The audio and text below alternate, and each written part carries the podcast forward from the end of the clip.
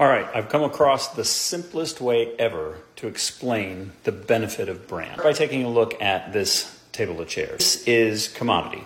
Okay, these are all the exact same chair, round table, no obvious hierarchy. This is what commodity looks like.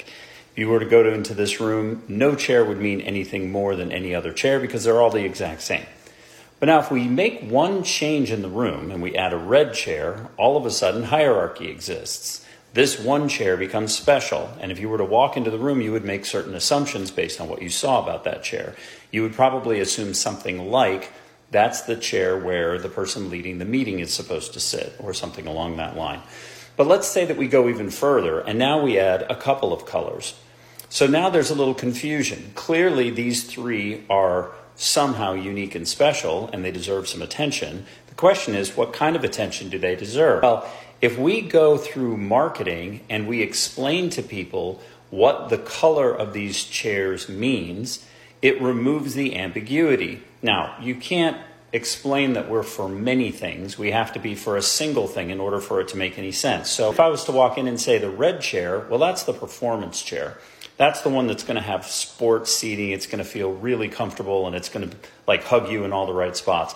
If you want something that's softer and more comfortable, well, now that's the blue chair. That's the luxury chair. And that one's going to be the softest and the squishiest or, or the highest caliber leather or the nicest wheels or whatever. Your expectation set is that it's going to be up at that level.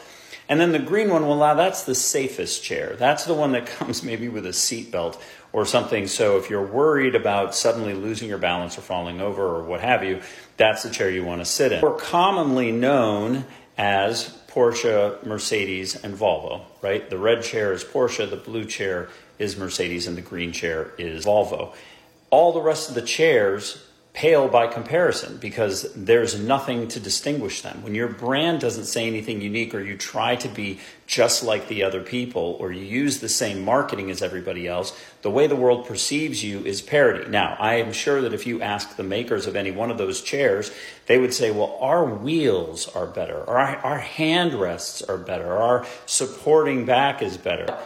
If they don't market that and if they don't own that as a piece of difference, to the consuming audience, whether that's a client, a customer, a consumer, or what have you, they all look like parody. That's the distinction that marketing and branding makes. Shortcast Club